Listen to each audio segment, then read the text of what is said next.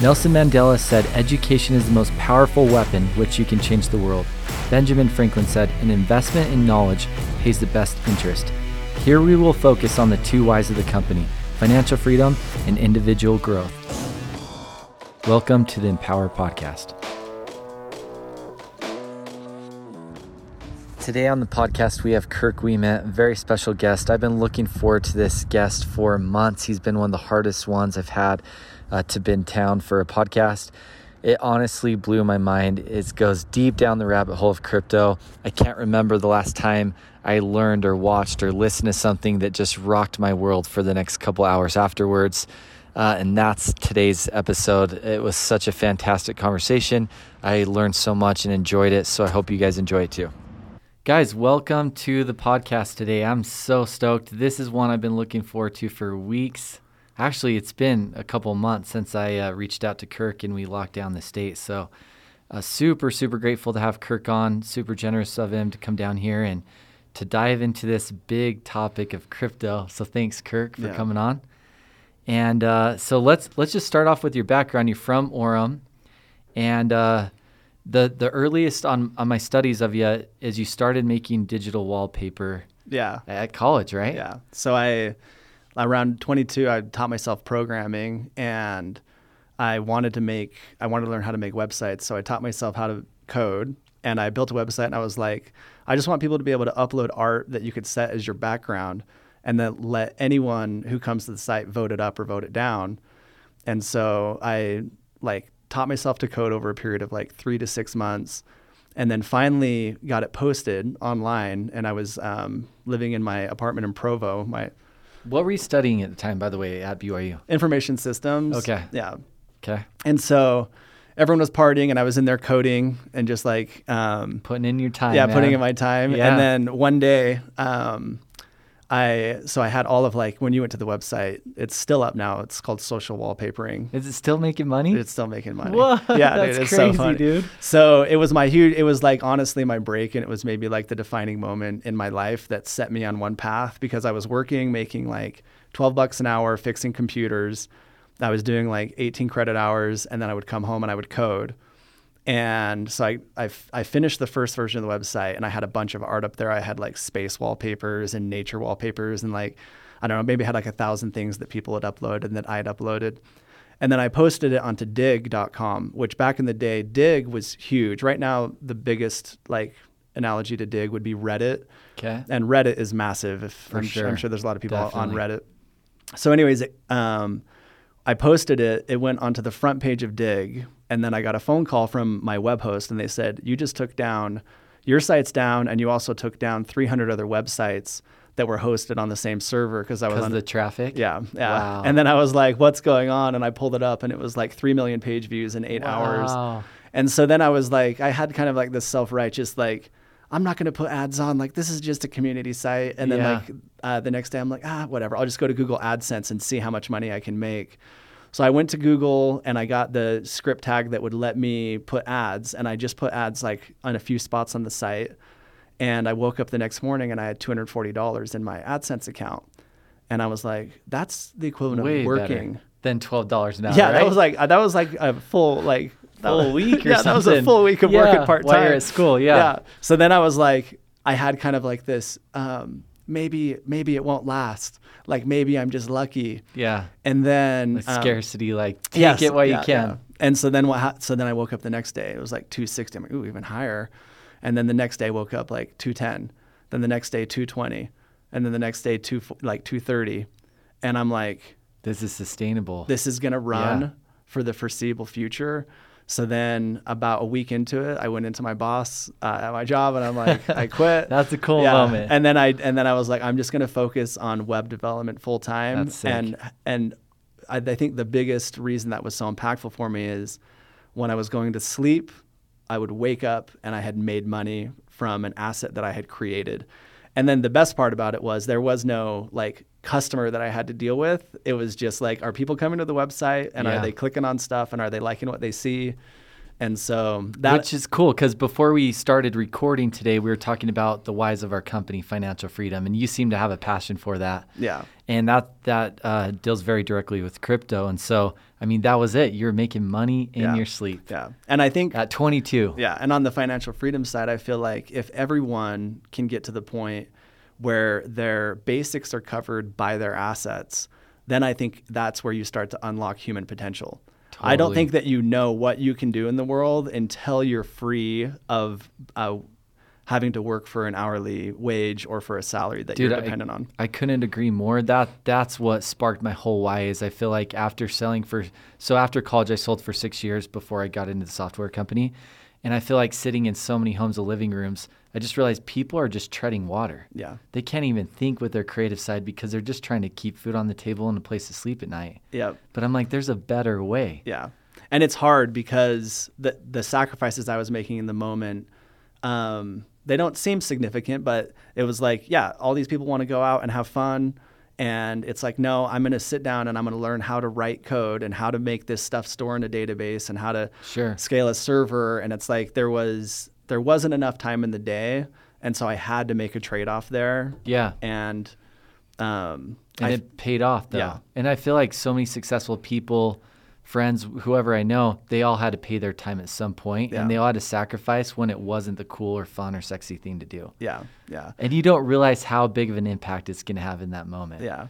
There is also a component which is difficult to replicate, which is just a psychotic obsession with wanting to get something done. For sure. And so, uh, like, how, however we can cultivate that in Yeah, ourselves, I totally. think is critical. One of my like influencers that I've always looked up to is Kobe Bryant. I think he had that with basketball. Oh, totally. And that's what I loved about it is just his obsession to be great, you know? Yeah.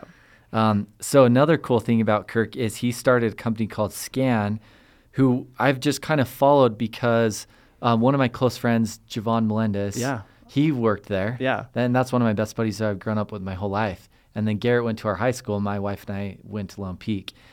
But you started that with uh, Ben Turley and Kirk and Uh, yourself. uh, so there's yeah. three founders, Yeah. right? So Garrett, so I was presenting uh, at BYU at this group called the Web Startup Group, and I was like, "Look how insane this is! Like, if you guys make websites, the amount of traffic and like you can scale your own time because this is the first time in human history that a person can sit and in front of a computer make something and literally have millions of people immediately have access to it. That was like in history that was gate kept by like giant corporations Sure. uh, and giant media companies but now it's like i can just type and then i can type text files and now millions of people It's can look at it impacting tons of people. Yeah. It's, it's a crazy Yeah. thought. so garrett was in the audience and then he caught me afterwards and he was like uh, i want to do something with you so then um, he went and like my the, my favorite part about garrett um, is uh, he went and he was he built a whole pitch deck on why I should work with him. Then he came over to my apartment and he presented me through each of the slides like exactly what uh, like what it would mean if we worked together. And at the end, I'm like, of course I'll work with you. and then uh, he was making uh, a lot of marketing materials for BYU for like the soccer team and for a few other things on campus. And they always wanted QR codes so that they could people could go to a website we looked at all the QR code scanning apps. They were crap. Like the experience wasn't great. They were like like thrown together. And then also on the creation side of like generating a QR code, that wasn't clean. So Garrett was in the design program and he went and designed a really beautiful, simple app hmm. and a website. And so I was like, I can bang out the And website. you wrote the code. yeah, and he then was design, you were the code. Yep. And then Ben, our third partner, he wrote the iOS app, which ended up being Okay. instrumental. And so I had, we didn't really have a clue of the power of the iOS App Store. And so we were in this moment where we stumbled into success. Uh, it, well, first of all, we were free to do it. I was free to do it because I had income coming from my websites. Which is important. Yeah. Um, but when we got our app on the App Store, we were we were at a point where the iPhone there was the iPhone 3GS, and it was like barely good enough to be able to scan from the camera and have a high enough resolution where it could scan codes. What year is this, by the way? Oh my gosh, this is 2000, like like tw- 2013. Okay. so that's about nine years ago. Okay. So we launched it, and then I remember in the first month we got hundred thousand installs, and like I had been used to seeing millions of page views on my site, but I knew that hundred thousand app installs was kind of a big deal. For sure. And uh, and so we just rode this trend. And one of the other things that we got really lucky on is the naming of our app and Totally. our company. Crazy. So yeah, so Garrett, like when we came up with our LLC name, he was like, "I like the name uh, QR Code City uh, as our company name," and I'm like, "That's." It's like whatever, it's fine. Yeah. So uh, I went and registered QR Code City LLC, and then Okay. our app was Scan. So one of the things that we got really lucky on is if you type in a company name in the App Store, uh, it's going to rank those results really high. So if we typed in your company name, it's like, yeah, I want to see all the apps by Empower, or I want to see all the apps by Google. yeah. And so the fact that people would type QR code and that that was in our company name meant that in the search results, we always showed up at the top. And so that led to us getting 20, 30, 40, 50,000 installs because people would just, we just had SEO built in. For sure, because well, you're mixing the company name with that real world application, Exactly. right? Scan. Yep. Yep. So that's that's Yeah. so brilliant. And so the story goes on. It got sold to Snapchat for 54 million. Yep. And you guys were all in your 20s at the time. Yep. So I mean, Yeah. just insane. Like the ideal success story. What have you been doing since then? Oh, so since the sale, I worked at Snapchat for five years. Okay. I set up an office in Utah, and uh, and then I also had a, a team in LA, and then I was flying back and forth for about three years. I ran the team that does all the creative tools. So Okay. anytime you take a snap, you can put filters on it, and you can type on it and draw on it and do all this stuff. So I ran that team. And then I also ran the team that handled our music integration, where Dang, so that's we sick. so we worked with all the people to be able to get, and we got Shazam integrated so that you could Shazam from That's Snapchat. rad. That is so crazy. Yeah. And then right before COVID, I retired. Uh, and I was like, I'm just going to go party with my kids. And then COVID happened. Um, and so we ended up, uh, it was kind of a nice time just to focus on family and then Cool. started building a house and, um, and then doing a ton of startup investing and advising. Cool. So, Love that. So that kind of leads us into crypto, what we want to dive into deep today. And so why I'm guessing that you were probably getting into Bitcoin around the same time you were starting Scan. A little bit before. Before So, even. yeah, I have always been um, just always checking up on the latest news around technology and development. And so the first time I found about Bitcoin, it was a dollar. One dollar. Yeah, it was one dollar, and then I was like, You "Here's." fetcher. That's crazy. well, the thing is, is like it was super sketchy back then. And Oh, so, sure. Yeah, there was a website called uh, Mount Gox, M-T-G-O-X, and Yeah. It stood for Magic the Gathering Online Exchange. And a kid in Japan had made a website to trade Magic the Gathering trading cards. Okay. And then he found out about Bitcoin, and then he just changed the name meaning from Magic the Gathering Online Exchange to Mount Gox. Really? And so that was the only place for like three years where you could trade and buy Bitcoin. And in order to buy, you had to do a wire to Japan and it would credit you, and then you could go and trade. And so when I found about the principles of Bitcoin, which I think are like, those are the things that were the most compelling to me at the time, I'm like, I'm going to buy uh, Bitcoin and hold it, even though at the point at like at that time it was like this is the most ridiculous idea ever that these guys can just make up their own money. But when you dive into the technology, you can uh, now I think that within the next decade we're going to look at how money is created Yeah. um, by governments, and we're going to look at Bitcoin and be like, how could money just be made by governments? Absolutely. Like that, like that's ridiculous. Now it's crazy to think back to those years because, so at that time I was getting into um, quadcopters, drones. Yeah. It- which I was like five or six years too early. I had to buy all these random parts from China and stuff, and you couldn't buy anything in the U.S. at that time. But I was in the wrong freaking thing, dude. I should have been studying Bitcoin. It doesn't matter. There's still so many opportunities. Yeah. So So that's cool. So um, blockchain, decentralization, and just hearing about your past, like you were always looking into the new tech that was coming out. So it's probably kind of a natural thing to study or geek out on. yeah. Um, but what got you super passionate about it? Was it more like this is a new tech, or did you see this as something that could change the world? Or yeah. it was honestly the politics of it. Um, and so, like, I think the first core thing to Bitcoin is if you remember the story about how my web server went down, um, that was because I was on a centralized hosting platform where there was a single point of failure. So if my web host goes down, Yeah. my website's no longer available. I'm not making any money, and uh, because of that centralization, uh, you've got to like uh, you're exposed to a lot of risks. And so what Bitcoin said is, guys, we're going to create a program that anyone can install. And when you run it, it'll connect to all the other people um, who are on the network and we'll all follow the same rules. And if any of your guys' computers go offline, that doesn't matter. The network will still be up because we just need at least two computers on. Yeah. Like that's all we need. But right now there are like thousands or hundreds of thousands of it's Bitcoin pretty safe nodes. now. Yeah, Yeah. like it's not going down. And but the other important component to it is it cannot be forcefully taken down.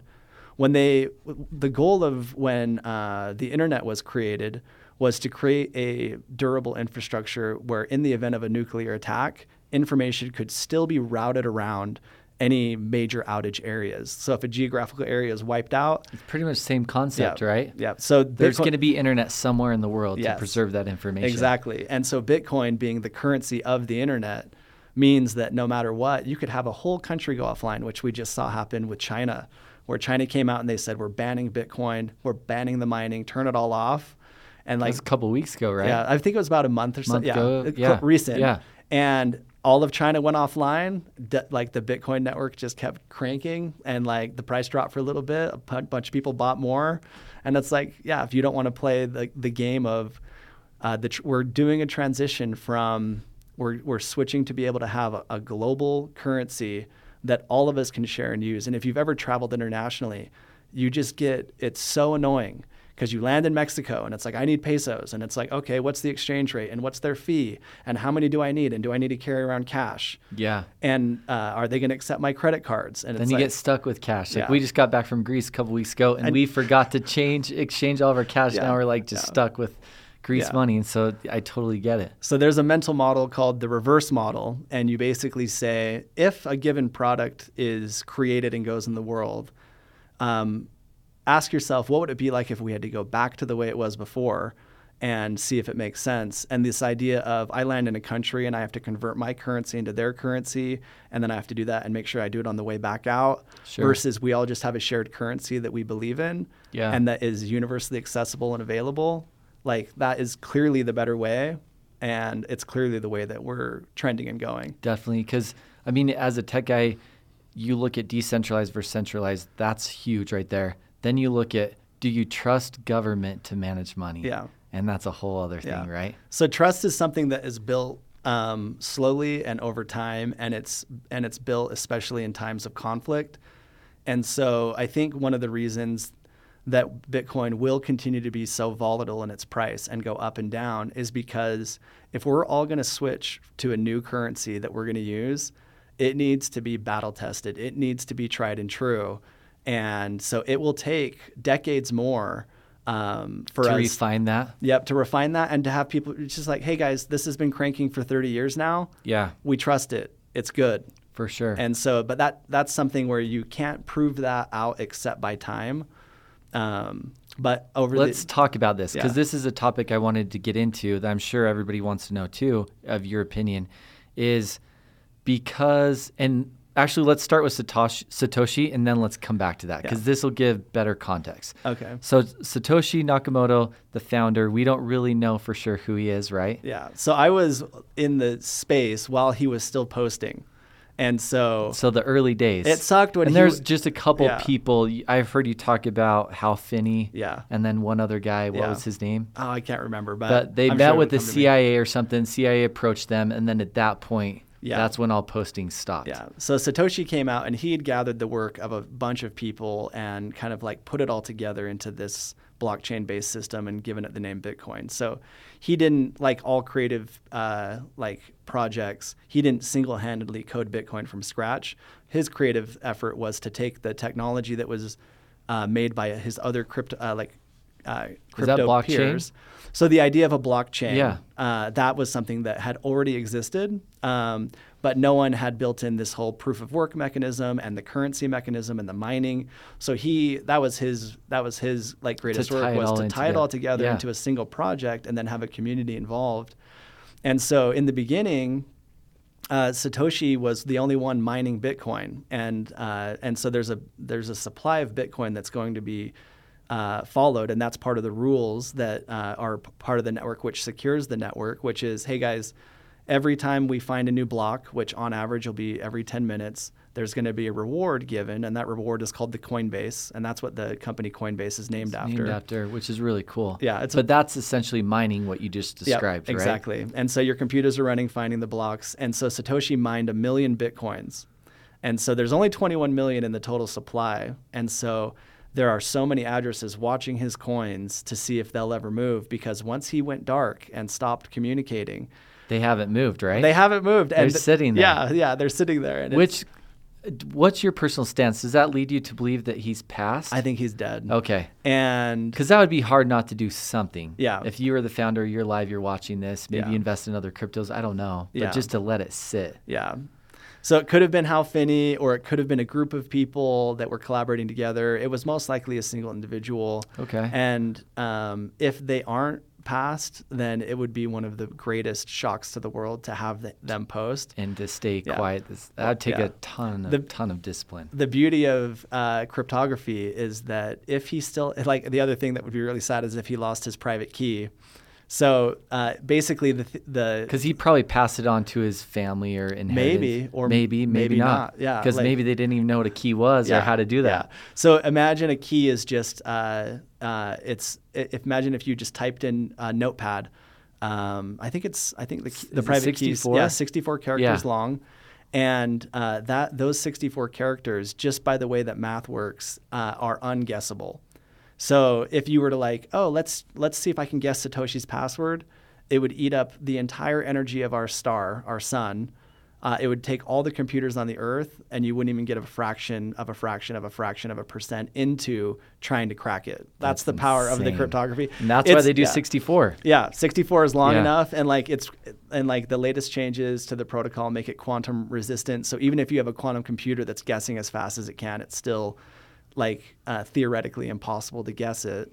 I think it's called the hexadecimal. Yep. The 64. Yeah, 64 hex. Yep, 64 in hex. Yep. So there's 16 different options for every for every one of the digits. What do you think about?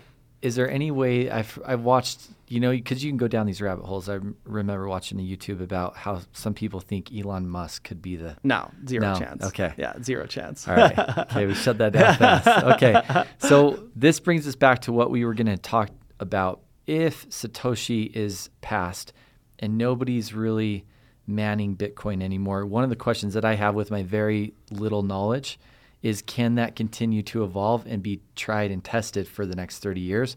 Or is a different crypto like Ethereum or something else going to rise above? What's your stance? That's such a good question. So this is I've been watching this closely, and um, what we're seeing now is honestly what something that I'm so excited about, which is just decentralized finance. And so, and it's Satoshi's vision come to life. And so I'll I'll try to give an overview of that, but okay. the gist of it is with Bitcoin, once like once Satoshi kind of finished the initial version and like we got enough of the miners on it initially, I would say it's maybe changed like five percent, uh, and it looks like that code will most likely never change. Right. And how it's built now is how it's going to be. Because one detail with this too, I was reading about it, is that there's a one megabyte limit, Yeah. and there's a lot of Yeah. you know talk that we need more. Yeah. So like Yeah. that's just one example of how it probably needs to change, but it's not. It won't change. Yeah. So there is there's a transaction limit of seven transactions per second that the network can handle. The reason why that was there is because people were trying to upload child pornography into the blockchain because the fees were so cheap. And in every transaction, you could put any bit of data you wanted. And so people were trying to basically grief the project and be like, oh, yeah, you're going to store a, a decentralized database of all of our information okay, I'm going to upload pictures into this. I'm going to upload all kinds of crap into this. So Satoshi went in and said one megabyte limit, and so it's going to be expensive if you want to put any data in here. so he was trying to combat that. he was trying to deal with spam. wow. Yeah, and so he said, like in his comment, that they would change it later, but then uh, he hasn't posted in ten years, and so it's just going to stay how it is. And I think that's totally fine. That's what I, where I've landed. 'Kay. Is that Bitcoin? Uh, its promise or its promise to the world was, I'm going to be a decentralized peer-to-peer cash where I can send anyone any amount.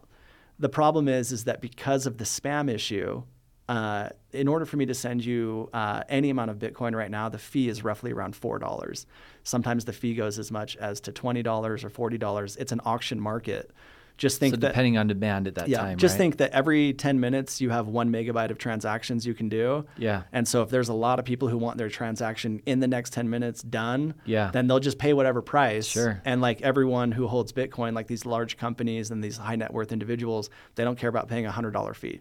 Yeah. And so what that means is that now Bitcoin is kind of like digital gold instead of digital cash.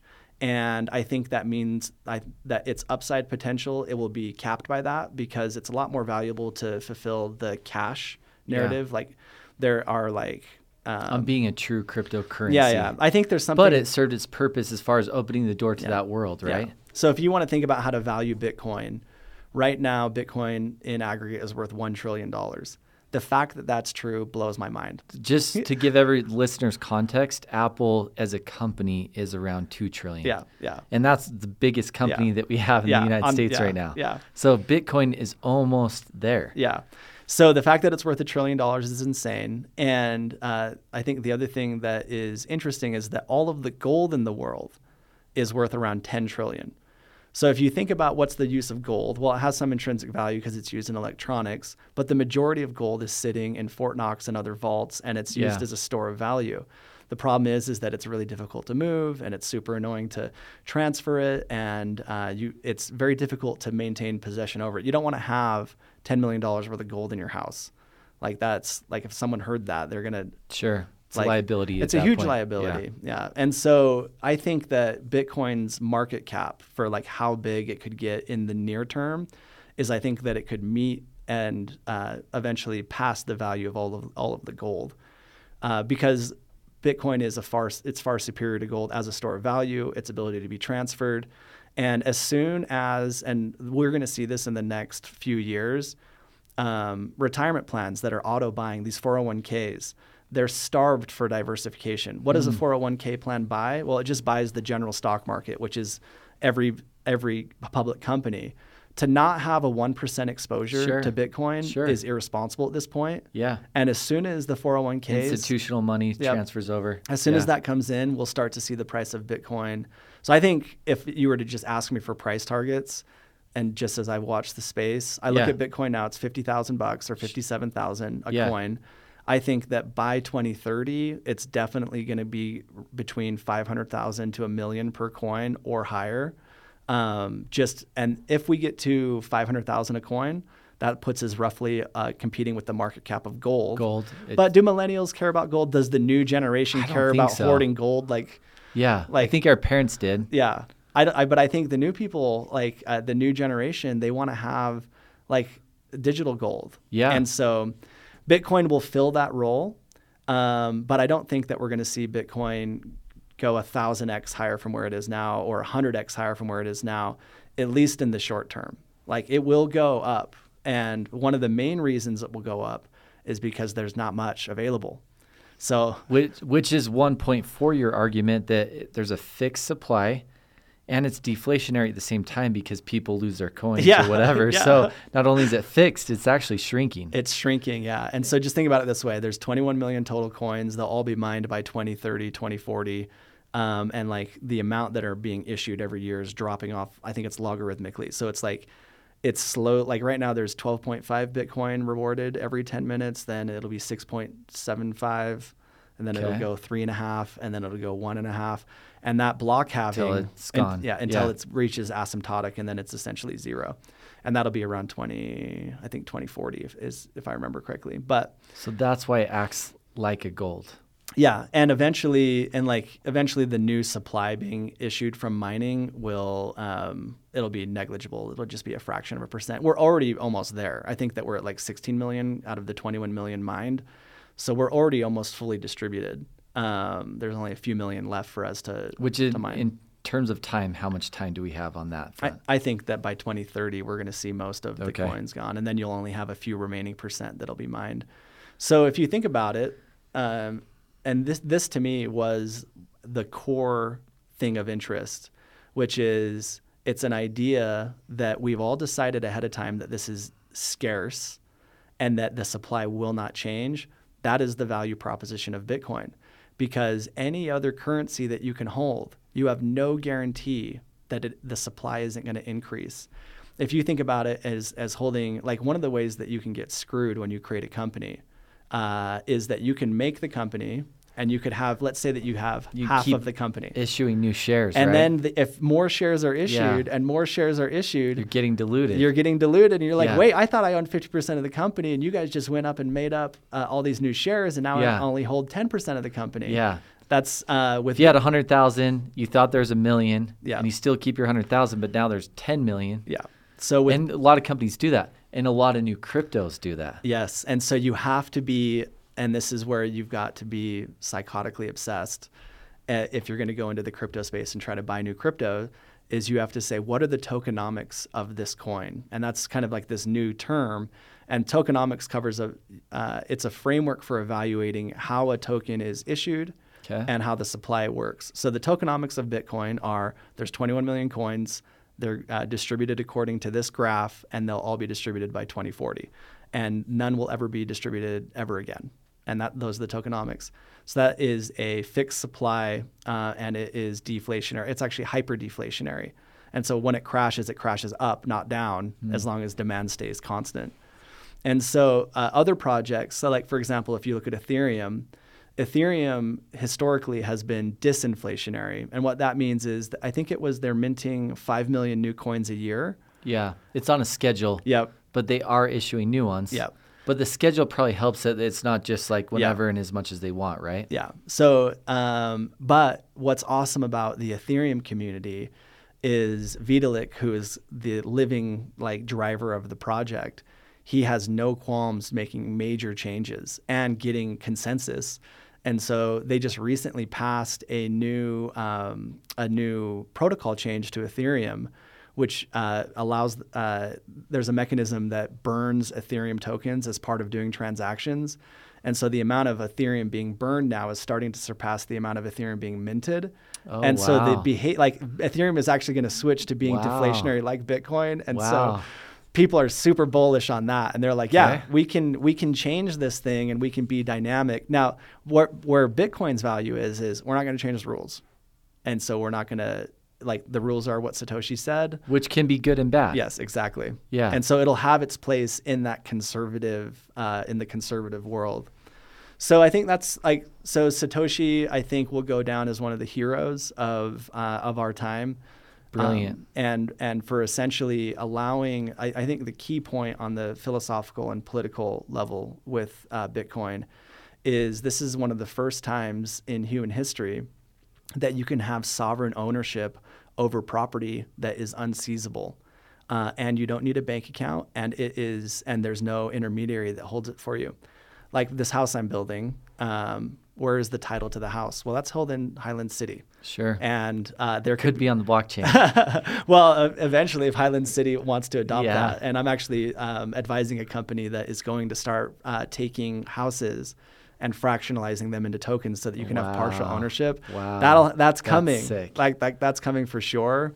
But um, you haven't really been able to own anything that is outright yours in history.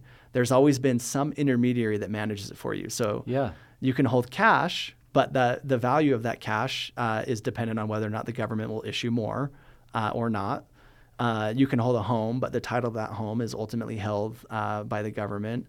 Um, and so there's just there's but with Bitcoin, you can install an app on your phone. I could send you right now a hundred million dollars in Bitcoin, uh, and you could take possession of that, and it's yours. No one can take it away from you.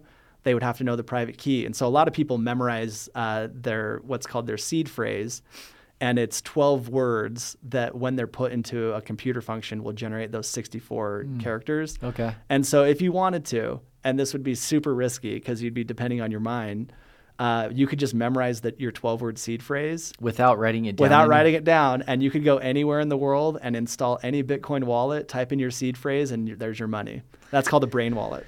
Yeah, but I mean, to, Don't forget to, the words. to the point of the internet, which is always being able to survive. I shouldn't say always, but a good chance statistically. Yeah. I don't like chances with one person, right? Yeah.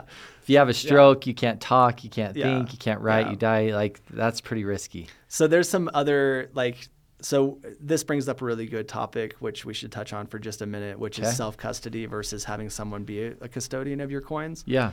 So what does it mean to be a, a custodian of Bitcoin? What that means is that you are in control of your private key.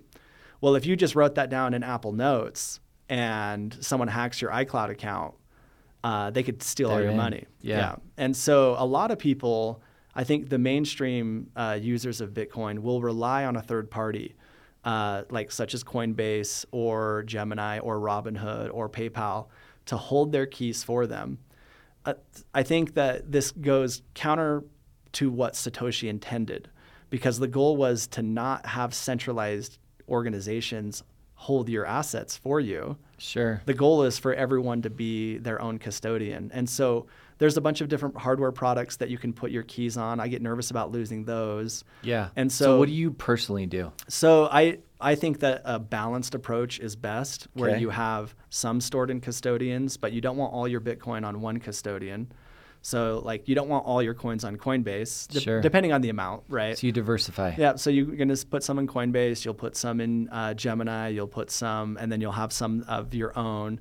Um, and then you can uh, have a safety deposit box where you have your private your key keys. printed out and put yeah. there. Okay. Like it all depends on how much you have and how liquid you want it. Because once you've, if you want to like, it's called cold storage, and it's when you literally don't have anything except for a printed piece of paper with your key like that is very difficult for someone to hack. They would have to have physical possession sure. of that paper. Yeah. So I think the latest in technology is, um, and this is what you can do to pass Bitcoin on um, in the event of you dying or getting in an accident or something like that, is you can do what's called Shamir's secret uh, secret splitting. And you can basically say, out of these uh, five people, I'm all going to give them a piece of my key. And then if I want to get the whole key, okay. I can get. I only need three of them. That's smart. And if I get three of them, then they can uh, get access to my coins. Yeah. And so. And the five or three people don't know who each other are. Uh, they could or could not. Okay. But they would. They would probably need to know. Like, let's say that you had a million dollars worth of Bitcoin and then you died. Well, it's like your spouse would probably have a portion of the key and then your best friend and then maybe like another person and they could all get together and then do a transaction on yeah. your behalf. I kind of see it as a pendulum. I don't know if this is the right way, but the colder you go, probably the higher risk, right? It's yeah. on paper, your house burns up in flames. Yeah. It's a lot of risk. Yeah. But the warmer you go, probably less risk on losing it, but maybe you can get hacked. Yeah. I don't know, but you have more access, easier yeah. to keep track of. I don't know. It's interesting. Yeah. If you're, let's say that you, let's just talk about like portfolio and asset allocation. So everyone should know how much, what, you should get an idea of what your net worth is. And so your net worth is going to be the sum of all of your assets that you hold. So, like, let's say that you have a house and you've got a bank account and you have stocks let's say you add that all up and you have $250,000 of net worth. I think, um, and you're also talking to a crypto psychopath, but I think that at least 10% of everyone's net worth should, should be, in, in crypto. crypto. So okay. if you have 250K, you should have 25K in, in crypto. Okay. And so then the question is, well, what crypto do I hold? Well, if you just want to be very simple about it, yeah, just buy Bitcoin and just buy it on Coinbase. They're heavily regulated. They have fantastic security, and they've proven that um, and they have incredible revenue. And so, in the event that they were hacked, uh, they would be able to recover your coins. So, it would be as simple as buy $25,000 of crypto on Coinbase and let it just sit there. But we've got some new products that are coming out. Yeah, this this is what I wanted to yeah. get into with you because let's let's go through an actual scenario. Yeah. So kind of backtracking a little bit, and then we'll come right back here. Back to the gold versus cash scenario. If I have let's say I'm worth a million dollars and I make a hundred grand a year. Yeah. I'm not going to keep a hundred grand in gold. I'm going to mostly use cash, but I might keep a little bit of gold in a safe or somewhere, right? Yeah. And so Bitcoin to me is kind of like the gold. There's going to be other products like cash that continue to evolve. Like we used to buy and sell with silver, gold as a human species. Then cash just became so much more applicable for different reasons. Yeah. That's kind of like crypto in a way. And I'm not going to say what percentage Bitcoin is or whatever, but they're similar, right? Yeah. The cash could evolve, these other cryptos can evolve where Bitcoin can't. So, with that same scenario, now back to what we were just talking about, let's say somebody had a hundred grand, that represented the 10%. And they're like, man, Kirk, that's a dope idea. I want to do that. If I had 100K, how would you split that up? Yeah. Knowing that Bitcoin's probably the gold and there's these other ones would because I've heard different people say 30% bit, 30% ETH, 30% altcoins. Yeah. And mix it up. Like how would you split up that 100k? Depends on how much work you want to do.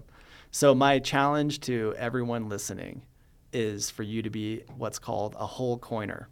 So Okay, whole coiner. A whole coiner. Guys, we're deep in the Yeah, rabbit hole yeah, right okay. now. We're whole coining right now. Okay, so the yeah, so the thing is is like when Bitcoin was like a hundred bucks, Okay. there was a joke in the community that eventually owning one Bitcoin would be out of reach for the common person. Wow. And people were just like, no way. Yeah, and they'll be like, that'd that'll never crazy. happen. It's Yeah. like, dude, 57k for a freaking Bitcoin, like that's a lot of money. For and sure. So it's hard to be a whole coiner. Real quick, John, I'm just going to Yeah. pause for two seconds. What did you think back in 2012? Like, what was your ceiling on Bitcoin? Oh, it's Thousand like- bucks? Uh, when it went from when I bought it a dollar and it was uh, 360, I sold a bunch Yeah. because I was like, this is freaking 360 or $3.60? Uh, 360. Okay. Yeah, like I, I it went to it went to 110, and I was like, this is insane. Uh, but then I bought more, and this is another thing that's interesting in investing is oftentimes when something doubles, um, your inclination will be to dump the bag, and For that's sure. and that's like a casino type thing. It's like I'm up on craps or I'm up on Yeah, slots. quit like while you're ahead. yeah, and Yeah. it's like okay, well if, and this is this is about coming down to principled investment. If something that you believe in for the long term doubles, you should probably double down.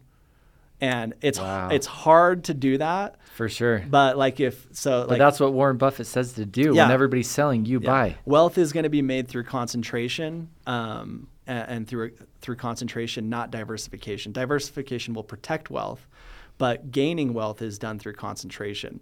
And so, if you want to make a lot of money in a short period of time, you should own a lot of equity in a, a, business that you make or a business that you're working at that you know you can influence it. Totally.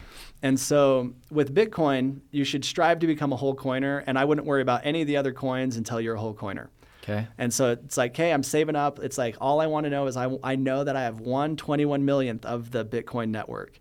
And that one Bitcoin, uh, just based on the, the conservative price estimates of Bitcoin competing with gold, which I think it's far superior, should be worth anywhere from $500,000 a coin to a million dollars a coin within the next decade.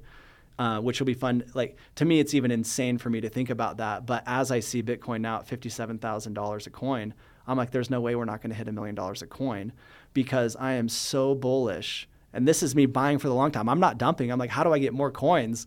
Because El Salvador, this is like the biggest news for me for Bitcoin in the last few years.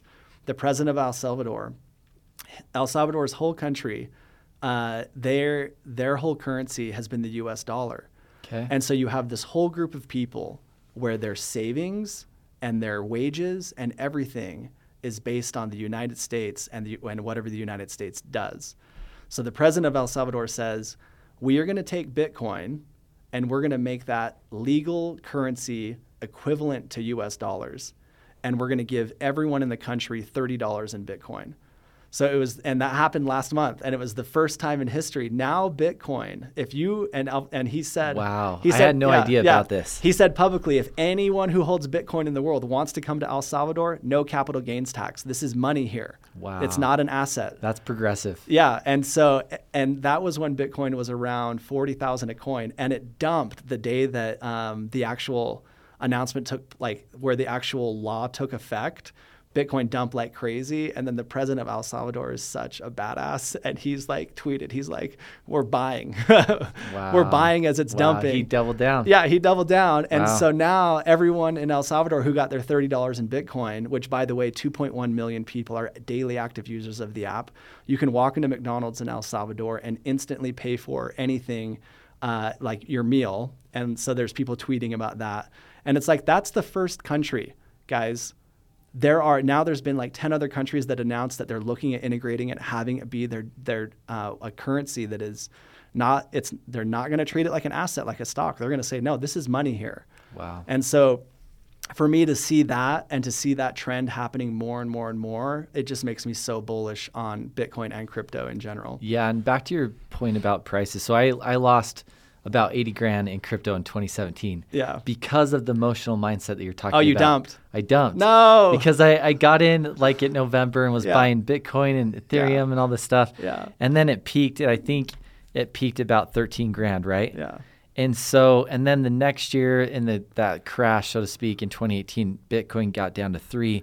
And I remember at the time, like 13,000 people thought that was so high, like it's never going to get back there. That was crazy. Yeah. Then here we are at 57. Yeah.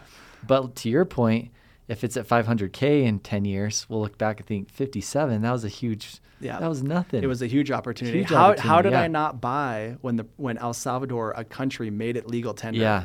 How And you saw these buy? little things Yeah. to progress Yeah. it. And that's why it's like, look, crypto, Bitcoin specifically, it's a long term play. This is going to pay for your kids' education and their kids' education. And that one Bitcoin that you hold, if you become a whole coiner, is uh, this is like a legacy that you're creating. This is the first chain. It's Satoshi's chain. It's not going away. And uh, and you should strive to have enough money to be able to hold one Bitcoin and have that for your family. Now, here's what's cool is the products that are coming out that make it even better. Like, oh my gosh, it's so the good. innovation that's Yeah. happening in the space. Okay, so Yeah. let's say you've got your one Bitcoin now. Okay. And where do we want to put it? Well, it's kind of annoying and a pain to like have my own key and have the paper thing and like what if the paper burns or whatever. So my practical advice here is you're going to take half of your Bitcoin, you'll take 0.5 Bitcoin, which is roughly what's that 25k, and you'll deposit that at BlockFi. Okay. So what is BlockFi? So you're saying take half of it. Yeah. So take some portion of your holdings and you're going to go to blockfi.com and deposit your Bitcoin there. And you're going to earn an interest rate of around anywhere from 3 to 7% on that Bitcoin paid back in Bitcoin Annually? annually. Okay. So now your Bitcoin, not only is it uh, exposed to the deflationary nature of the limited supply of Bitcoin and have it be exposed to all of those price effects of it going up, but now every month you're going to get a payment from BlockFi because they're they're doing what all the banks are doing, and they're taking uh, they're taking Bitcoin and they're creating what are called asset-backed loans. So this is a financial strategy that I think is so interesting, uh, and it's called buy, borrow, die. Um, and what it is is, let's say that you have a house. Like, let's say that you got really lucky and you bought like a, a house in San Francisco for fi- you know for 200k, and now it's like two million bucks. Yeah. Well, what you can do is you can go borrow against your house, and you can get a mortgage on your house, and you can go uh, have fun in life and do whatever you want to do, uh, because you have an asset that you can borrow against. Well, what people are doing with their Bitcoin is they're depositing Bitcoin at BlockFi, and they're saying, "I never want to sell my Bitcoin and pay capital gains on that." But I do have an expense, like I, I need to do an upgrade to my house or my car's old or whatever. So people are borrowing against their Bitcoin US dollars uh, and they're paying a really low interest rate. Uh, on some of these sites, you, your interest rate can be literally 1%. Wow. And what happens? Super disruptive. Yeah. yeah. So what happens is, let's say that you deposit a million dollars of Bitcoin, you can borrow up to three hundred thousand dollars against that and have a one percent interest rate. Well, your Bitcoin is going to appreciate on average more than one percent Sure. per year, and so you never need to sell. Uh, and then uh, you can use other sources of income to pay off your debt as you want. Um, Yeah. Or you can sell off appreciation in your own Bitcoin as it grows to uh, pay off your debt, and and let it ride. But if you're making three to seven percent on your holding anyways, Yeah. why wouldn't you pay the one percent? You're still netting Yeah, four or exactly. five, whatever. So you have BlockFi, which is one, and then you That's also. cool. But another one that I really like is Gemini, and this is done by the Winklevoss twins, uh, who started Facebook with Mark Zuckerberg. Yeah. Mark Zuckerberg. And so you can go to Gemini.com, and they have a product called Gemini Earn, and you Okay. can take your Bitcoin and deposit it into Gemini Earn and make that same APY. So now What, you four to have- 5%? yeah. Now, if you think about this, very similar to the wallpaper website, you're going to wake up and every day that Bitcoin is earning you a little bit of money, right? And like without you doing anything.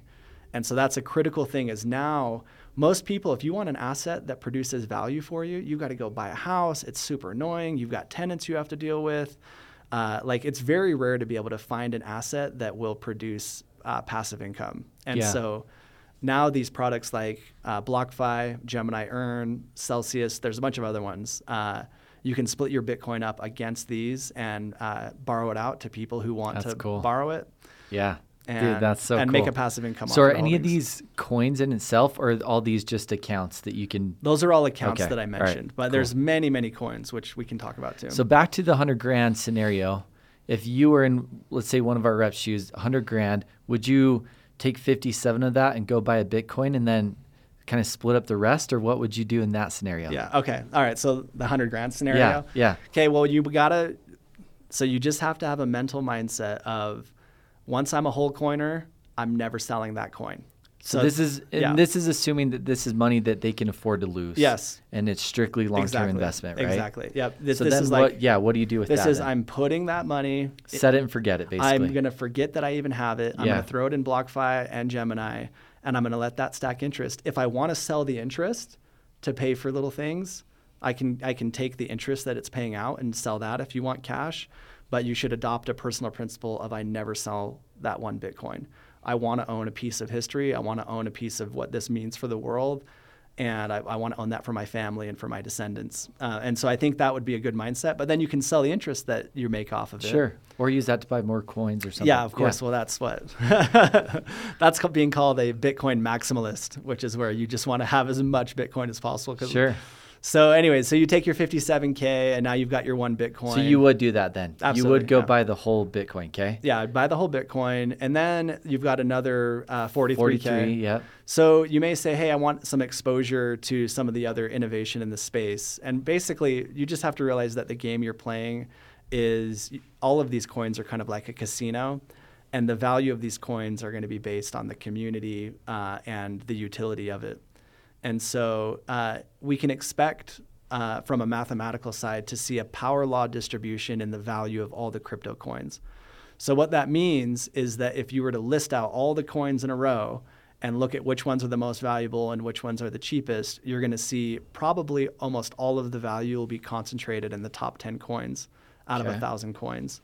Now, that doesn't mean that you can't go buy a coin that is really tiny and it won't 10x or 100x. But generally speaking, if you want a passive strategy where you're not worrying about it, but you feel like you've got exposure in the space, Yeah. I would buy 50 I would buy 1 Bitcoin and then I would with the other 43k, I would try to buy 10 Ethereum. Okay. I would stake those Ethereum. So that's about 40K right there. Yep. Or 30K. Yeah. I don't know what it is. yeah, I just was doing the math in yeah. my head. Yeah. Okay. So then I would take that Ethereum and I would put it in Gemini Earn and put it in BlockFi and Get it have that working make seven percent. Yeah. Yep. And now you've got exposure to Bitcoin. You have exposure to Ethereum. And, you're making passive income. and you're making passive income, and you just go to bed. and then if you have five or 10K left, Yeah. would you would you dump the rest of that in Ethereum or would you play with some smaller altcoins? I, I think that for the average investor, in order to not get caught up in the casino like sure. enthrall of Yeah. all of the different coins, I think that it would be wise to adopt an approach of I go, you know, 60 40 Bitcoin ETH. Yeah, I can see and, why. and I just let that ride. Now, if you wanted to get a little crazier, then uh, there's always options there. But just understand that you're going to drive your spouse crazy because you're going to be checking prices like literally 10 hours a day because you're going to go down yeah, the rabbit yeah, hole. you're going to go down The the, rabbit daily hole. rabbit yeah, hole. and you're basically screwed. So uh, please understand that once you buy an altcoin, uh, that is as addictive as like that's as addictive as like a slot Oh, machine. man. So I told you when I, I got back into it in 2017, and so at the software company at the time, I had these informal meetings. It wasn't work related. Anybody that wanted to, we'd have these crypto meetings like six, seven o'clock at night after everybody was done working, you know, and we just dive into all this stuff. And I I remember. Everybody's spouses just getting so pissed Yeah. because that's like all they're doing. I stopped talking to my wife about Bitcoin. Yeah. Like it's like it, it became just quickly consumed apparent. you. Yeah. Well, I mean, I was staring at charts till my eyes bled, and like I have like one of my best friends come over, and we would just look at the Bitcoin chart uh, for four hours. Were you trading, day trading it? We weren't trading. We were talking about what it meant for to have it go from a dollar Yeah. to a thousand dollars, and like what it will still mean. And so um, I like uh, so we can we can go big on talking about ETH because Bitcoin. Let's spend five minutes on Okay. it. And by the way, if you're listening, most of our podcasts typically go an hour. I- We both knew this one was probably going to go over Yeah. because it's so cool. Yeah. So let's just keep rocking this. Okay, cool. So on the Bitcoin side, I think we've covered it. We're not going to Yeah. see innovation there. That's good and bad. It's good because we, it's a known quantity. It's good because giant 401k ca- plans can buy in, and the tokenomics are good. There's only 21 million. There'll never be more. It's an awesome store of value, and we should all each have at minimum one Bitcoin, if, and we should strive to have that. Cool. Love that. Okay, so what is Ethereum, and and and then what are all these other coins? And so we're in a moment in history right now that is very similar to the 1999 uh, and the year 2000. And this this is like the best analogy I can give you. In the year 1999, the internet was just popping and the personal computer was going crazy. And you had companies that were coming out and they were raising billion dollar valuations. If you remember Mark Cuban's company, broadcast.com, he got an insane valuation. Uh, Right there was time. Yep, there was pets.com. There was all of these. Uh, there was a there was a company that uh, ended up. Uh, they raised insane valuations called the iSmell, and it was supposed to be a device that you sat next to your computer, and it would spray out a scent when you visited certain websites, and it, you would smell it, and that got Wow. an insane valuation. Like it was a it was a time where we didn't know how to value tech companies, and so we had insane price discovery, and that led Hence the dot com bubble. Exactly. And that led to people being like, this is going to be worth so much. This is crazy. And so people were, um, the term now in crypto is aping in. They were just f- like degenerate gamblers, just buying iSmell, buying like whatever to look good. And Sure. then uh, what happens is eventually that, that um, perceived value, the rubber has to hit the road and you have to have real value in the form of revenue and in the form of like a user base and products and that led to the dot-com crash what we're seeing now is a great crypto bubble. Hmm. Now there's going to be a series of bubbles and they're going to and what's going to happen with bitcoin is going to blow people's minds and scare the crap out of a lot of people because bitcoin will go to 500k and it's what that means for the world is going to be like oh my gosh this is crazy. But what we're going to see happen when Bitcoin, the big daddy, goes to 500K is we're going to see some crazy stuff with these meme coins where they're going to be uh, going to insane valuations. Like I remember, uh, so Dogecoin, I think, is appropriate to talk about here. Okay. So there's a coin called Dogecoin. It came out a few years after Bitcoin. I remember when it came out and I farmed a bunch of it. I had like several million Dogecoins in a Doge wallet and it was worth like 200 bucks. And so Dogecoin uh, was a meme coin. It has a Shiba Inu on it, and it's like a cute little coin. Yeah. And the funny thing about that was, uh, the guy who made Dogecoin was like, "We're just gonna have like a trillion of these." So Bitcoin has 21 million, but we're gonna have like trillions, so that everyone can have a million Doge and be a Dogecoin millionaire. And it's like we're just gonna have fun with it. There's no like we're playing in this. There's no space. utility purpose. Yeah, yeah, yeah. It's Yeah. just like everyone get to collect it for fun or whatever. So he he built the client and uh, had like the cute little graphics and pushed it out. And so everyone in the crypto space knew that it was a parody and a joke and thought it was fun. And then when Elon tweets Yeah. about it, and then it gets all this momentum. And Yeah. So next thing I know, I open up uh, I open up uh, um, I open up uh, Coin Market Cap to look at what it's worth, and it was worth like seventy-five billion dollars. It's like worth more than all of the air- $75 it was- billion Yeah, it was like worth all more than all the airlines in the United States combined. And I'm like, this is such a bubble. And then I had friends like one Christmas of like 2014. I'd sent everyone like uh, fifty thousand Doge or something as a joke. And then I've have them like frantically searching their emails and like, what address did you send that to? like, for sure.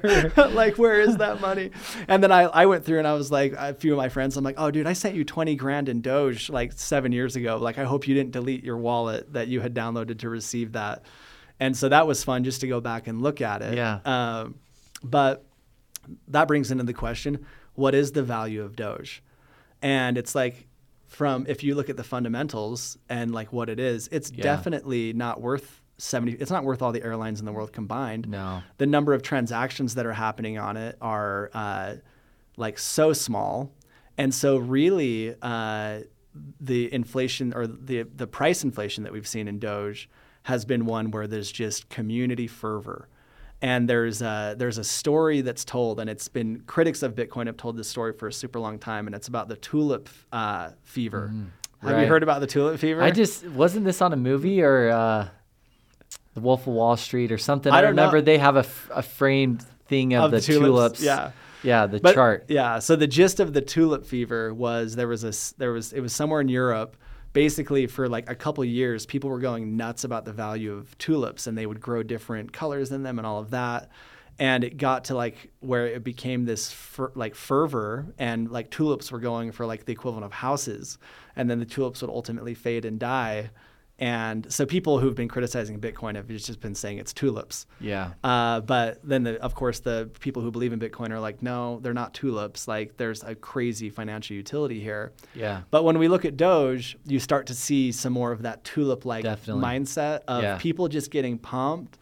And I say this telling you right now that if you probably bought Doge right now and held it for 10 years, you'd probably make a ton of money. Because, Because you're playing into the fervor. Well, just because the entire space over the over the next portion of our lives is going to continue to eat away the existing financial structure, and it's a big fu to the establishment to be Yeah. like, I don't want your token. I'd rather hold Dogecoin. And so you're going to have people going Robinhood, buying it up. Dogecoin will hit a buck. This is what happened with GameStop, right? Yes. Same thing. Yes. Just people buy to prove a point or whatever. Yeah. That can happen. Yeah. Now, would I That's say so go get a million Dogecoin and hold on to that? I wouldn't recommend that. Um, but if you're a crypto enthusiast and you want some exposure, why not hold some Doge? Yeah. Well, and the other thing, I think the point you were getting at a minute ago was these kind of draft Bitcoin. So as Bitcoin goes up to 500K, the big daddy, like you said, everything else kind of drafts Yep. that, right? The pattern that we're seeing is um, a, a, a like really clear FOMO pattern where Bitcoin will moon, and it will have a huge price run up, and then uh, after Bitcoin moons, everyone who's not holding Bitcoin is like, "Crap! Did I make the wrong decision? Like, how come I don't have more exposure to Bitcoin?" Yeah. And then what happens after that is all of the altcoins go crazy, and Bitcoin stays flat. Wow. so there's a lag. Yeah, there's a lag. So all the altcoins go crazy. And so Bitcoin, let's say that Bitcoin goes to 100K and Doge will be like 20 cents. And everyone who's holding Doge is like, I'm an idiot. And then after Bitcoin hits 100K, Doge will go from 20 cents to $4. It's fascinating. And then all the people who are holding Bitcoin are like, I should have been holding some Doge. Like, and, Yeah. and it, it's a teeter totter. It just goes on like that. And it's been going, it's been doing that for 10 years. That's crazy. So Let's get into mining. So, uh, Matt here has been looking at buying mining machines, basically supercomputers, sticking them in a warehouse to where they're just mining. yeah. Because same principle, right? If you want to get some exposure to whatever coin it is, but you can get passive income, dual purpose. Yeah. What's your take on mining? I think the analysis done on mining was that in almost every circumstance, buying the coin instead of buying the mining equipment and just holding it would outperform. Wow. So now you have, unless you're a giant miner in like Switzerland who has access to geothermal energy and has access to the Cheap power, basically. cheap power Yeah. and the latest like chips out of China that can mine really fast Yeah. that's awesome too. Huh. Uh, but I so, but if you want to be a part of the community and to be and to feel that connection and to uh, stay on top of the space, I think that if you want to run a mining rig, you should absolutely run a mining rig. Okay. If you're Um, more of a purist, but if yeah. you're like an institutional investor and you're strictly looking at spreadsheet and numbers, Yeah. mining's not going to be at the top of how to get your biggest Yeah. rate of return. Yeah, and like let's say that you get really good at mining and you're really efficient with your power usage and you're and you have like the best equipment and you've got it all figured out. Then run the miners. It's really fun. I had a I had a I taught someone about Bitcoin a few years ago and they went out and bought. I next thing I know, I come over to their house and their whole upstairs of their garage is filled with miners. computers? Yeah, and it's like so hot up there. And then he's like, "My graphics cards are burning out," and like it just ended up being like a headache. And uh, and so I'm like, I'm like, I think mining's fun, and I think that it's like the best coins that you're ever gonna get are the ones that you mined yourself, versus buying them. It's kind of like Yeah. you're just lo- like, it's like I mined that. That's mine. Like Yeah. I got it from the Coinbase reward. I didn't buy it from someone else who mined it, and I think that's just cool. To make something out of nothing, basically, Yeah. right? but uh, financially, it's better to buy and hold and throw it into Gemini or BlockFi um, and let it and let it yield for you versus worrying about machines that are going to depreciate over time. That's. I'm. I'm glad I asked that. What do you think about regulation? How do you think regulation is going to change the space? Yeah. So this a big is topic. huge.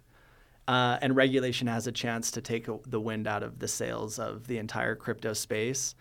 So my one of your big points was you can own this. Nobody can Yeah. take it from you. Well, so you then you've got to look at the on ramps and the off ramps. So Okay. if you want Bitcoin, you've got to go to unless you're going to go meet someone in person and do a direct trade, you've got to go to Coinbase or a place like that. Practically speaking, in the U.S. And so if the government came and said, you know what, like, and this is what China did, China said. In reviewing, like uh, in reviewing the entire cryptocurrency space, we've concluded that if this takes off, our ability to run our government and to manage our people is severely hurt. And so they they said lose control. they That's lose what they want. Yeah. And Yeah. so they said nobody can buy or sell Bitcoin or any other crypto. All the exchanges that were there, you guys are now you have you cannot receive deposits in Bitcoin or send them out. And by the way, if you're mining Bitcoin in our country, we're shutting you down. And so it was like the best day ever for global miners because 30% of the miners in China went dark in one week All the business yeah, shifted and, over. So, and so now all the mining Wow. like goes to everyone else, and so those guys were pumped. It was like awesome, and like I think the people in China, what's their reaction? Their reaction is we've just been kicked out of a global innovation um, where we are creating a new global currency and financial system, and it is anytime you try to exert control, yes, you may get some short-term wins. You're going to lose in the long term. Yeah, for you sure. can't you can't stifle innovation. And it's like plus all these people in china if they have a vpn they can still access and participate in the crypto ecosystem. However it's severely hurt them because now they can't withdraw to their bank account so the meme uh, the meme of cryptocurrency and this is how we go mainstream and this is how you hit 500k and a million dollar bitcoin and you hit a $4 dogecoin and you hit a $10000 eth is what happens is is let's say that you're all your 400 reps out there they're like okay we heard the podcast. I'm going to become a whole coiner. So they all go get one bitcoin 50k it's like not the end of the world. They just got to kick ass at sales and get paid you know? Yeah. then they got their coin and they're Yeah. not going to sell it or whatever so then we wait let's say that we wait uh, five years and they've been diligent and they set it aside. They're going to look at their net worth and they're going to be like uh, 80% of my net worth is in bitcoin now. Because Bitcoin is going to their Bitcoin sitting in BlockFi and Gemini is going to be worth 500k, and they're going to look at their other assets and they're like, I got more in Bitcoin than I have in my house, and at that point, you're now a crypto person because most of your net worth is in crypto, and now you really care about it, like, and you're like, okay. I actually am mainly exposed to it, and that's and so that's now you have to follow it. and- Yes. yeah. Yeah. And that's the wave that's happened to millions and millions of people hmm. who have bought in the space is because it's deflationary and because it stores value and accumulates value and doesn't lose value, you naturally become more invested in it just by not selling. Yeah. And so we need our government officials, like we should just airdrop them like lots of Bitcoin so that they don't They'll adopt it. so that they don't try to regulate like regulate it out of existence. It is a threat to the U.S. dollar, but also let's look at the U.S. dollar and how well that's managed. I if you pull up if you just Google M1 money supply chart, which is tracks the amount of money in U.S. bank accounts. We are seeing our U.S. dollar completely destroyed in like a, some Venezuelan type crap that's going on. The amount of money, there was something I, we should, eh, we don't have a computer here, but if we did pull it up, it was, we've now, in the past like 10 years, we have 20xed the amount of US dollars in existence. And if you go back from into the 1970s, we've consistently only been adding a little bit of money Every to the year, money yeah. supply. And it's hockey sticked. Yeah, I heard the last 12 months, 40% of the cash right now has been printed Yeah. in the last 12 months. And what you have to realize is that will destroy our nation. And the reason it will destroy our nation is because everyone is expecting to work in a fair system. And if the system isn't fair, and look, I'm not intelligent enough, or uh, I don't have enough exposure, or don't have enough experience to be able to buy all these different assets and manage them. I'm just focusing on making my money. yeah. And it's like, okay, well, crap. Houses in Utah are now double in Yeah. value. I had no assets that were exposed to the deflation or to the inflation of the U.S. Inflation, dollar. yeah. I can't afford my down payment on my new house I wanted. And that's probably most people in the country is they're so busy making money they they don't have time to focus Yeah. on this other stuff. But if their dollar's becoming worth less and less, man, it's it's We- a crazy game. We raw like when we inflate the dollar, we rob from those who depend on the dollar.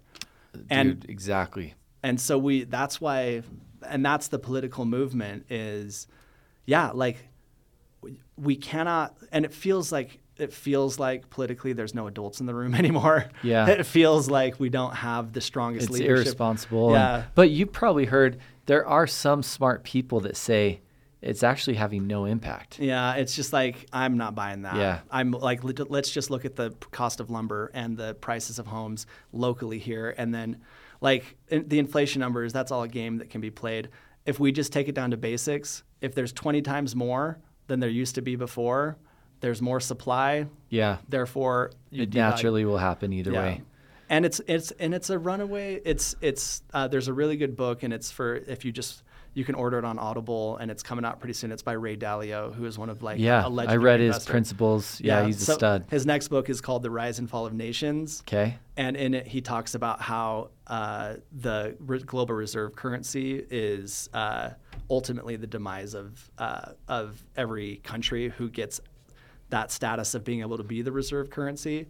And he talks about all the events that take place for that to shift from hand to hand. And so he talks about how World War II, the United States had the U.S. dollar become the world reserve currency, and before that it was the uh, British pound and before that it was like in the Dutch. And he talks about there's there's a, there's another pattern going on in humanity where that goes from place to place. And to think that we are like resistant to that uh, pattern that happens over time and that we won't make the same mistakes Yeah. is No, that's why you study history so you can see it. Yeah. Ray's a smart dude. he knows what's going on. yeah, and, and he finally uh, gave his endorsement for Bitcoin, which we were all stoked on. Yeah. he's like, he- maybe you should have some Bitcoin. He was holding out for Yeah. a while. I remember Yeah. following to see what he said because I was reading principles at the time. yeah.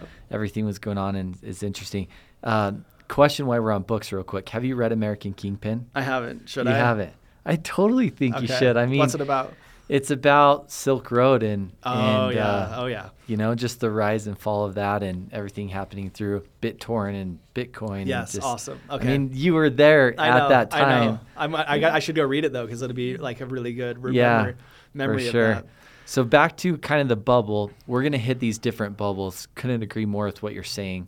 Uh, we'll see those throughout time, and with the altcoins and everything, we're we're when I look at some of these altcoins, it's very easy to say, do they have a utility purpose, and is the value there? I think we very quickly, if you look at fundamentals, the value that airlines are providing every single day for hundreds of thousands of people, it's there. And then you can easily say, okay, does this coin have more value? No, right? So we're in a bubble on some things. I'm not saying we are in Bitcoin or different things. But what do you foresee? Let's talk like the next six to 12 months and then let's talk the next five years. Yeah. You kind of gave your price points for Bitcoin. Yep. So I'd love to hear what you think the crypto market does the next six to 12 months and then what you think ETH will be if, if Yeah. Bit hits that 500K mark. Yeah. So what we're seeing goes beyond like we're at a stage now where we're going to go beyond uh, finances. It's rolling now. Like it's just going to keep going. It- so we are like, and to me, this is the most exciting thing that I have seen happen next to some of the AI stuff that I've um, I've been paying attention to. okay. But Satoshi's vision is uh, being built upon in a way that I think he would be super proud. Not with Bitcoin. Bitcoin is what it is But with the overall crypto but with market. the crypto Yeah, space, it's yeah. it's getting nuts. And so um, I'll try to break this down really simply because right now we're in a time of, like I was saying, it's the dot com bubble. There's a lot of confusion around what stuff is worth, and investors with a lot of money can lose a lot of money. Sure. Because it's really confusing. You're like I thought that the what was is gonna, valuable Yeah, and what's not, exactly. right? Yeah. So I can try to give you my framework for how I analyze every crypto that I see. Okay. And then there is Love a that. there is a new type of crypto that is coming out that I think will surpass all of them. Um, Wow. yeah, which I'm super pumped on. Okay. Okay, so This, these are kind of big things right yeah, here. yeah, I know, and that's like, like I'll try to just you got to shut me up because I'm like so pumped on this. okay. All right, so the first thing is is we have to classify like anytime you have a thousand different opportunities, you got to start bucketing. So that's the first step is you can get really overwhelmed. It's like, hey, well, there's Dogecoin, then you got Shiba Inu, then you've got Ripple, then you've it's just like ah, it's just like too much crap. I got to put it into buckets. And the FOMO that comes with every coin you hear about, where you're like, oh, I got to go ape into this coin or go into this coin, it's overwhelming. And then it leads to you making bad decisions. And that's why I think that our earlier advice of just get one Bitcoin, get 10 ETH, stack It's it in Gemini, play. Yeah. and don't and just and make your money how you make money. Like, don't worry about trying to make money trading. Okay. Like, go make your money and let uh, and let Gemini and BlockFi stack for you. But let's look at the new coins and let's say that you did want to play in this space and go get some exposure to something that has potential 100 to 1000x um, upside. Okay. So the first type of token is in the first bucket, and there's five buckets. So just cut me off if this. No, I'm taking notes on this. Okay. It's good stuff. So the first type of token is what we call the blue chip token. Okay. And like this is the equivalent of the old school token. Uh, it has no other value except for the fact that it has fixed supply tokenomics. It doesn't have any smart contract capabilities. You can just buy it and send it. Uh, and th- this is like the old. This is like the boomers of the coins. And so the the ultimate blue chip coin is Bitcoin. Bitcoin, yeah. There's one called Litecoin. It's just like whatever, avoid that. There's Bitcoin Cash, which I'm a huge fan of, um, but I would rather just have you guys hold Bitcoin. Uh, so we have Litecoin, Bitcoin Cash. Then you've got Ripple. You have Stellar Lumens. You've got um, Dogecoin. Um, you have the Shiba Inu token, which is the derivative of the, of the Dogecoin. Like these are ones where there's nothing special about them. They're just people like to collect them, and uh, they don't have any other special purpose. Okay. So out of all the blue chips, I would ignore all of them except for Bitcoin. Okay. Got it. Uh, and if you wanted to be a little adventurous, go grab some Bitcoin Cash. Uh, Okay. And the only difference between Bitcoin and Bitcoin Cash is Bitcoin Cash has a 20 megabyte or something block limit, so its Oh. transaction throughput's way higher. okay. Um, all right, so then the second type of token uh, are called the gas tokens. And so the gas tokens are, to me, the greatest innovation that we've seen in computer science in my life. And what we've done is Satoshi set up the Bitcoin network so that people could trade value between each other. What every one of these uh, gas tokens represents is a public computer that's a public good that all of us can use. And how do you use it? Well, you have to pay a little bit of gas money. So Ethereum is much less a token as it is a computer that every one of us has the ability to read and write from. And the implications of that are just starting to form and they're insane. this is why I personally, and again, I'm very elementary in my knowledge Yeah. in crypto, but from the outside, I feel more bullish on ETH than Bit. Yeah, yeah, yeah. And- Because of this. Yeah. Now, but I'll explain why Ethereum has its uh, why I would be scared to be holding too much Ethereum right Okay. now. Okay, so you have this public computer that can store information for everybody. So let's say that you were like, look, I want to be really public about uh, our company. I'm going to list all of like I'm going to put all of the uh, equity that we have, uh, and it'll all just be stored on Ethereum. And anytime we want to do a disbursement, it automatically happens, and everyone gets paid. Smart contract. Yeah, in USDC. What we're talking about. Yeah. Exactly. So Ethereum right now is uh, the Vitalik came up with this idea of a full-on computer, not just sending transactions, but we can store any data and have any rules that we want, and it is incredibly powerful. And the technology, the ideas are just barely now catching up to the technology, and so the And problem That's the potential side. Yes. And so the problem with Ethereum is that um, it's incredibly crowded. The computer has so much crap going on it right now that if you want to send a, uh, even if you want to do the most simple transaction on it, it'll cost anywhere from twenty to forty dollars. So you price out a lot of people. So over the course of this last six months, we have seen an explosion of new public computers. Um, and so uh, there's another public computer that just came out called Solana. Now notice I'm not I'm trying to not call them tokens because we have to view them as they are. They're public computers that we all use Sure. uh, and w- that we pay to use. So there's And- more fierce competition Yeah, and innovation and so- constantly happening. Yes, and so Solana has come out has come out, and the transaction volume that it can handle is insane. It's like fifty thousand transactions uh, per second, and like and for nothing, for very cheap, and so we're gonna we're now like, like it comes down to this like if you have Bitcoin, which is like we're not gonna change any of the rules, and it's this old boomer. Yeah. But then if you're going to compete in the world of like the latest tech, you have to be so fast. you have to be like so quick at iterating And cheap. yeah, and you've got to be cheap, and so you've got a really competitive landscape. And so when you look at Interesting. so when you look at Ethereum, you're like, this is so expensive that it prices out the majority of most of the transactions that people will want to do. And so you're going to start to lose network effects because a lot of people are going to. One of the crazes that's going on right now is people are minting these generative art NFTs, which is that's a whole nother podcast. But basically, artists are coming on to these public computers and saying, before I would send you a print or I would sell you my original copy, and that's super annoying. Uh, and like, uh, it's like it's nice for me to be able to like for be able to do that. But this art was digitally created in the first place. So let's say that I spent a year drawing this incredible art piece, and I want to sell it to you, um, and and it provably belongs to you, but still anyone in the world can look at it.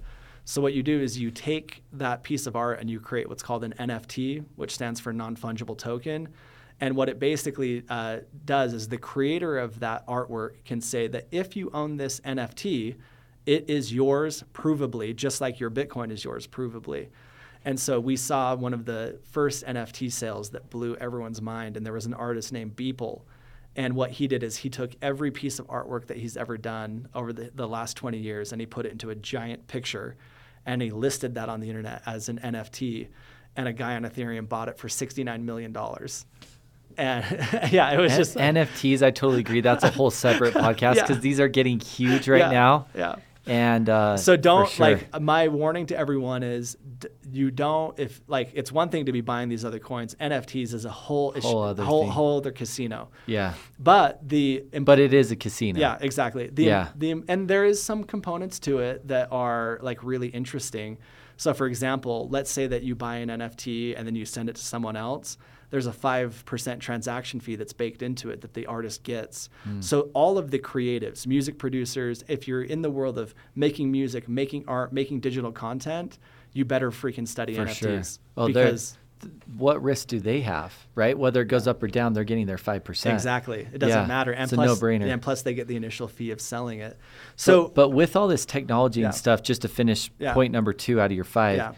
You're still pretty bullish on ETH because you said, look, if I had 100K, I'd probably throw the extra 40 Yeah. in ETH Bec- instead of these other ones. because I and that's because of Vitalik's vision that he has and Yeah. the fact that his his goal is to get the transactions and the Ethereum network to compete like his problem is is that he has a plane that's flying, you know, at 25,000 feet, and he's got to change the engine out. Why while he's up in the air. Yeah, yeah. Why these other guys are building their Yes, plane yes, and- at a warehouse with it. all the new technology, exactly. new engineers, everything. Exactly. Yeah. So he's got, but Vitalik is the guy to do it. but he's a smart yeah. dude. If you want to have the guy change the engine, Vitalik's Yeah, your guy. that's your guy. And so just you're hope- still betting on the guy up in the air then. yes, A couple of the ones down Well, low. just because it's also in a really competitive environment, uh, it's really difficult to tell where like these new public computer tokens will go. And with Ethereum, we know that it's switched from being inflationary to deflationary, and like it's and it already handles a massive amount of transactions. And so, from a just a simple view, I would just say get Ethereum. Okay. But let me name a bunch of the gas tokens yeah. and just so that you can kind of be aware of them. So one of them is ETH. That's Yeah. the main and the oldest gas token. Then you have BNB, which is for the Binance chain, uh, which is another public computer, which is really popular. You have Solana, you have Fantom, um, and then the list goes on. Basically, if you pay, if you use the token to pay for a computer to run code for you, it's a gas token. That's a gas token. Yeah. Now, there's an analogy here. It's like, do you want to speculate on gas? Well, a lot of fortunes have been made in the value of uh, energy or gas going up over time.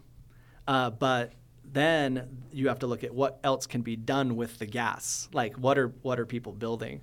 So we've got our blue chips, we've got our gas tokens, um, and then there's another type of token uh, out, coming out, which to me is, Is category number three. category number three. okay. And then we can maybe I can cover the other two if we want to. Sure. But then we can finish it yeah, off. yeah. That's perfect. So the third token um, that is uh, that to me is where the it's going to change the world and it's going to change it really fast. It's called the DAO token, Okay. DAO. So what is a DAO?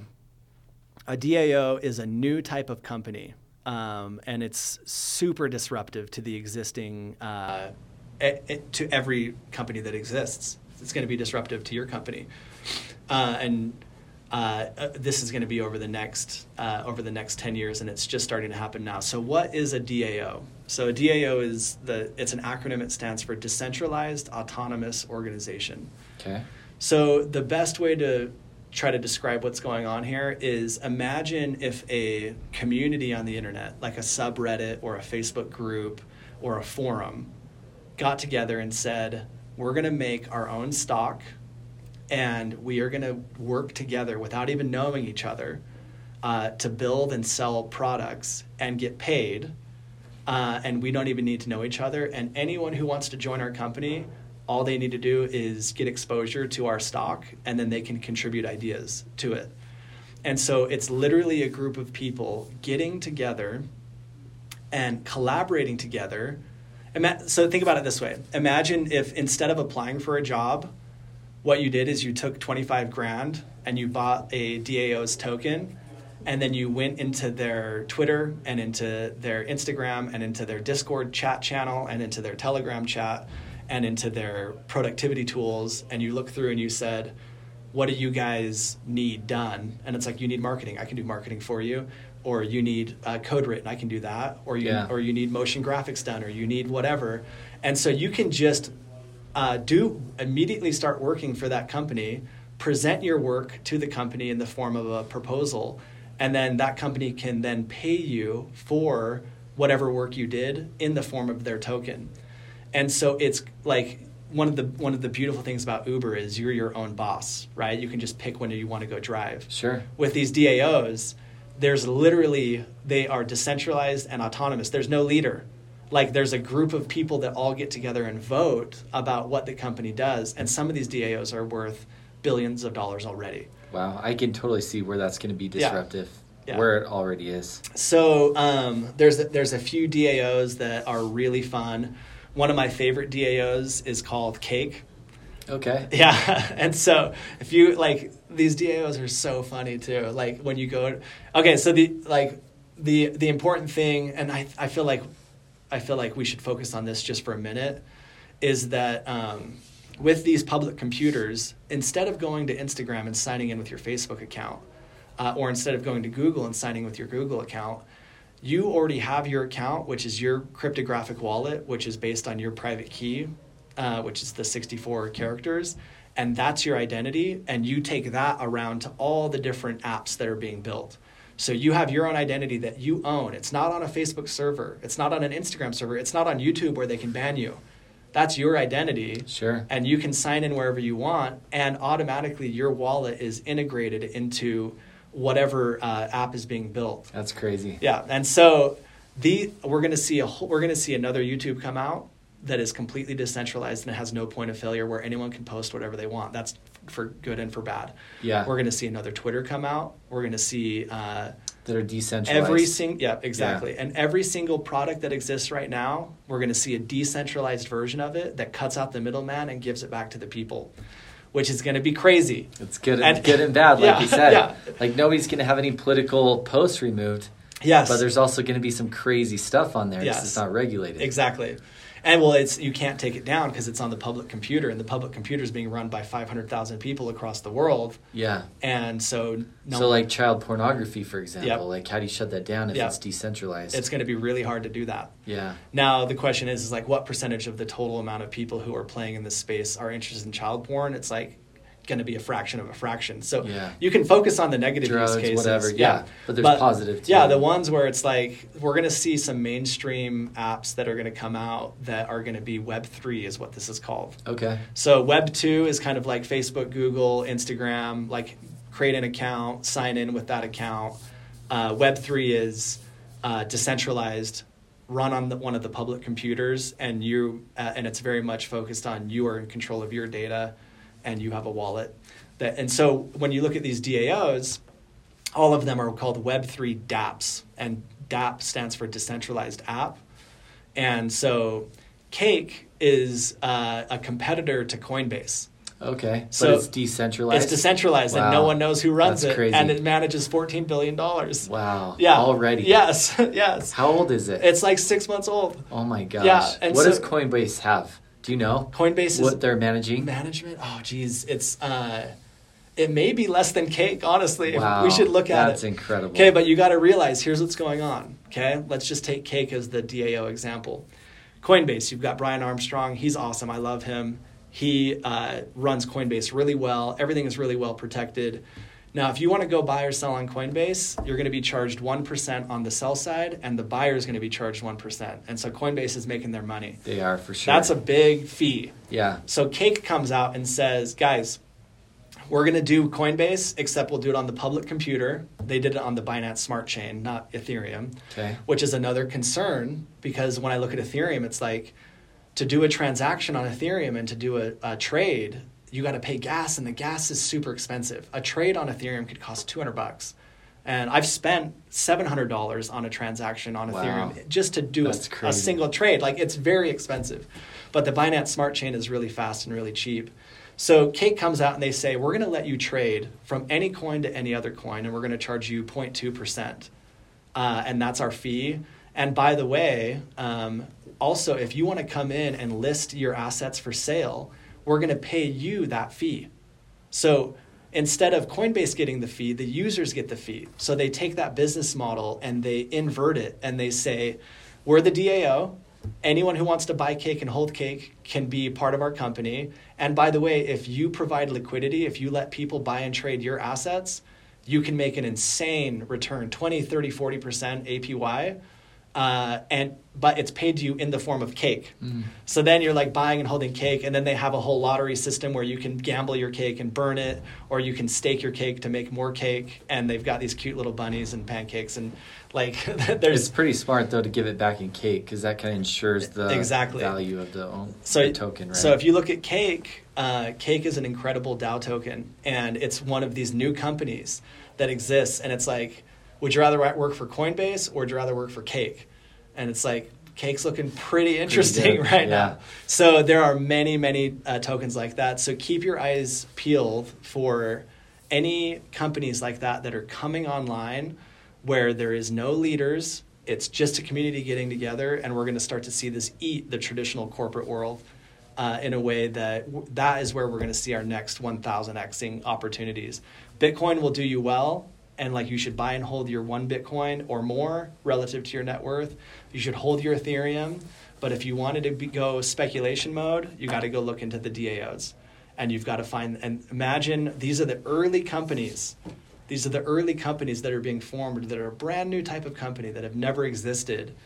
And so you're going to lose a ton of money. like you should just know, like you're going to buy some DAOs that are garbage, and you're going to the name of the game. exactly, Yeah. and then you're going to buy some, and we're going to see a DAO come out um, that is going to be competing with companies listed on the public stock market. They already are. It's crazy. So, anyways, uh, Crazy. if you wanted to do more research on DAOs, you can just go and Google DAO, and you can also go to Pancake Swap.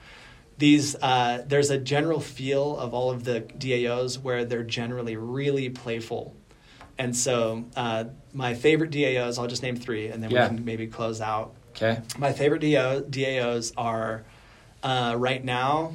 Uh, my most favorite is called Beefy Finance. Okay. That's uh, beefy.finance, B E E F Y dot finance. Okay. And Beefy Finance uh, is a platform that allows you to auto compound your uh, income to get crazy returns on investment.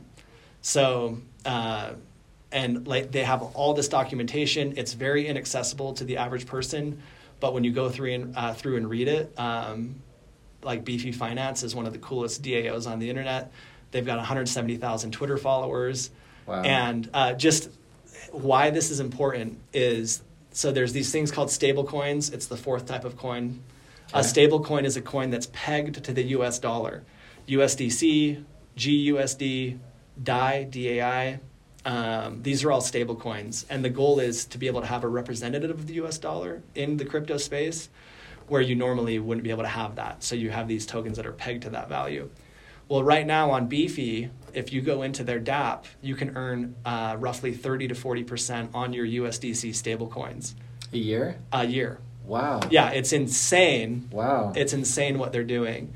And so if you look at that and if you look at from a financial freedom standpoint, how much money do you need at a 30% APY to be to Oh, I mean, couple hundred grand. Yes, right? and you're good to go. Yeah. Yeah. And so, how are they making that money?